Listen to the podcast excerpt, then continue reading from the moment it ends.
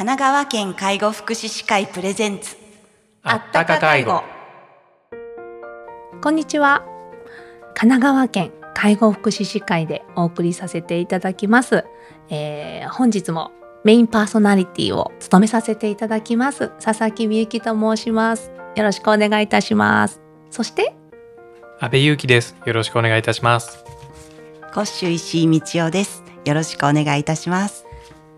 先週に引き続き3人でお送りさせていただきたいと思います。よろしくお願いいたします。本日はゲストに田川和子さんをお招きしまして、電話での放送を一緒にお送りさせていただきたいと思います。田川さん、はい、田川です。こんにちは。こんにちは。では田川さん、えーこ今日はですね会の活動ですね。神奈川県介護福祉士会の活動についてちょっとお話をしていただきたいなと思うんですが田川さん、はい。よろしいでしょうか？はい、はいお願いします。はい。えー神奈川県介護福祉士会では、えーあの昨年度からワクチンボランティアこれを活動としてやっております。で、その活動に参加してみて、えーどのようなことをしたのかなっていうことを今日はあの皆さんに紹介してみたいなというふうに思います。よろしくお願いしますはい。普段私たちはあの介護の現場でおむつの交換や食事介助なんていうことをさせていただいてるんですけどもボランティアとしてワクチンボランティアの会場ここでどんなことができるのかなってちょっと最初不安だったんですけども実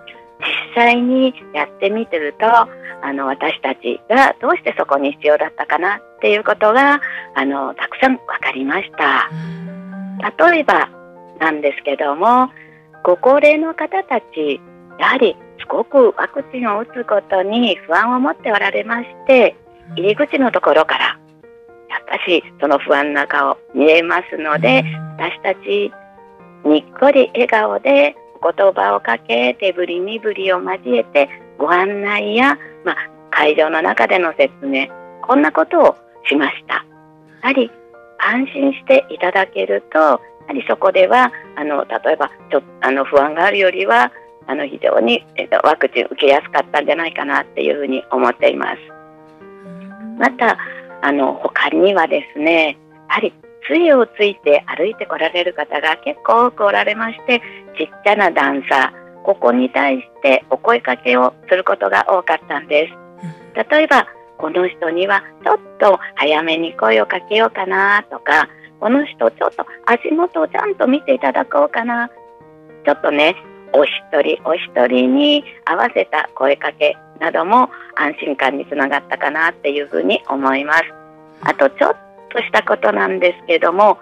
パイプ椅子が用意されてるんですがやはり立ったり座ったりが少し難しいあのご高齢の方いらっしゃいますのであの、えーそばにそっと寄ってパイプ椅子をちょっとあの押さえさせていただくこんな何気ないことこんなことを実は私たちは会場であのしました。こういったことがやっぱしいあの安心感につながったんだなっていうことをあのすごく実感できました。こんなことをしました。以上です。ありがとうございます。私も実はボランティアに参加させていただきまして、そうなんですね。そうなんです。しかもあのちょうど偶然ですね、あのまあ認知症の方がちょっとこう混乱されてしまって、うんでちょっとご高齢のご夫婦で来られてたんですけども、ちょうど偶然私にその認知症の方が抱きついてくださって、はい。うん、でどうしましたって言ったら、まあ怖いとか帰りたいってうんうん、おっしゃられてて一緒に手を握りながら注射を無事に打つことができて待機時間を待ってお車まであのご案内させていただいたんですね。でその時にそのご主人様の方から「ああ君は介護福祉士なんだね」って言われて「うん、ありがとう」って言われたんですね。逆に同じ業界じゃない方に「あ介護福祉士さんなんだね」って言われたのってちょっと初めてだったので、えあなんかすごい自分の士気が高まる感じがしてあなんか私のやってる意義介護福祉士の意義って大きいなってすごい思ったんですよね。はいであの12月にも実は秦野市でまだあのワクチンボランティアの募集をしてるようなんですけどもで田川さんそうですよね。はい、そうなんです。介護福祉士会の会員となっていらっしゃる方に関しに募集をしております。会員さんになるとそのボランティアに参加できるという形なんですね。そうなんです。あのぜひたくさんの方に、はい、あのボランティアしていただきたいと思っております。はい、ありがとうございます。ぜひお一人でもね一緒にはい共に参加できたらなと思いますので、はい、ご興味ある方はこれはホームページではい会のホームページの方を見ていただければ日程もわかりますよね高さん。そうなんです。はい、ありがとうございます。申し込みの仕方は？ご案内がありますので、それに沿って登録していただくって、まあ電話であのお問い合わせも大丈夫ですので、ありがとうございます。はいじゃあぜひあのホームページを見ていただければなと思います。高橋さん本日はありがとうございましこちらこた。そありがとうございました。安倍さんも会の活動で何かご担当されていることってあるんですか？はい。私はですね、会の広報を担当させていただいておりまして、はい。まあ先ほど田川さんがうん。お話ししてくださったような、うん。ワクチンボランティアのような活動うん。ですね。ですとか、まあ、研修の案内ですとか研修の様子。こういったことを、まあ、広くですね、えー介護福祉士の方に限らず世の方たちに知っていただきたいと。いうことで、まあ、いろいろな取り組みをしております。ああそうなんですね。実はそんな私も研修を、まあ、企画する方の,、はい、あの会でのちょっと役割をいただいておりまして今までとは少しこうこう違った視点での、まあ、研修もいろいろ入れていきたいなって思っていてあの安倍さんはやっぱりこう、まあ、どういう方にも多く見てもらいたいとか少しなんかそういう方向性とかはあるんですか？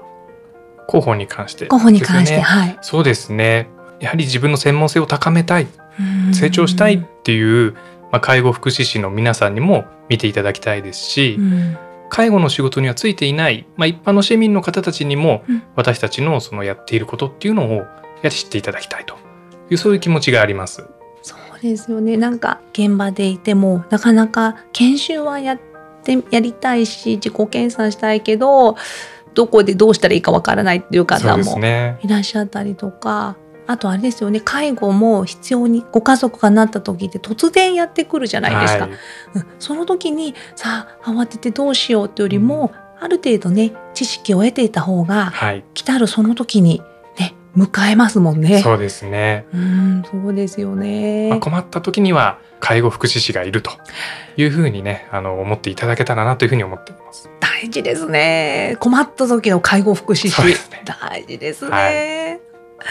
ありがとうございます安倍さん。本日はあの私たちの会がどのようなことをしてるかっていうことのご紹介をさせていただきました。はい。また来週もゲストをちょっとお迎えして、はい、あのお送りしたいと思っております。ではまた来週お会いしたいと思います。本日佐々木みゆきがお送りしました。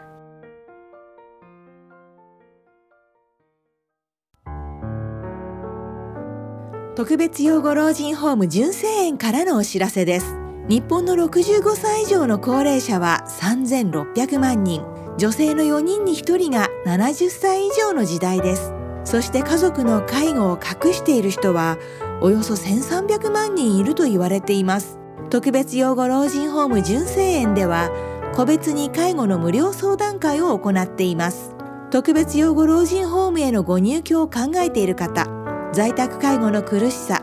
誰にも言えない悩みを抱えている方在宅介護で仕事とプライベートの両立に悩んでいる方純正園ではどのような相談でもお受けいたします。介護の専門家があなたの気持ちに寄り添いながら介護が必要なご家族と暮らす生活設計を一緒に考えます。もちろんプライバシー対策は万全です。市民を介護で困らせない。純正園相談室までお気軽にご連絡ください。電話は0465-346001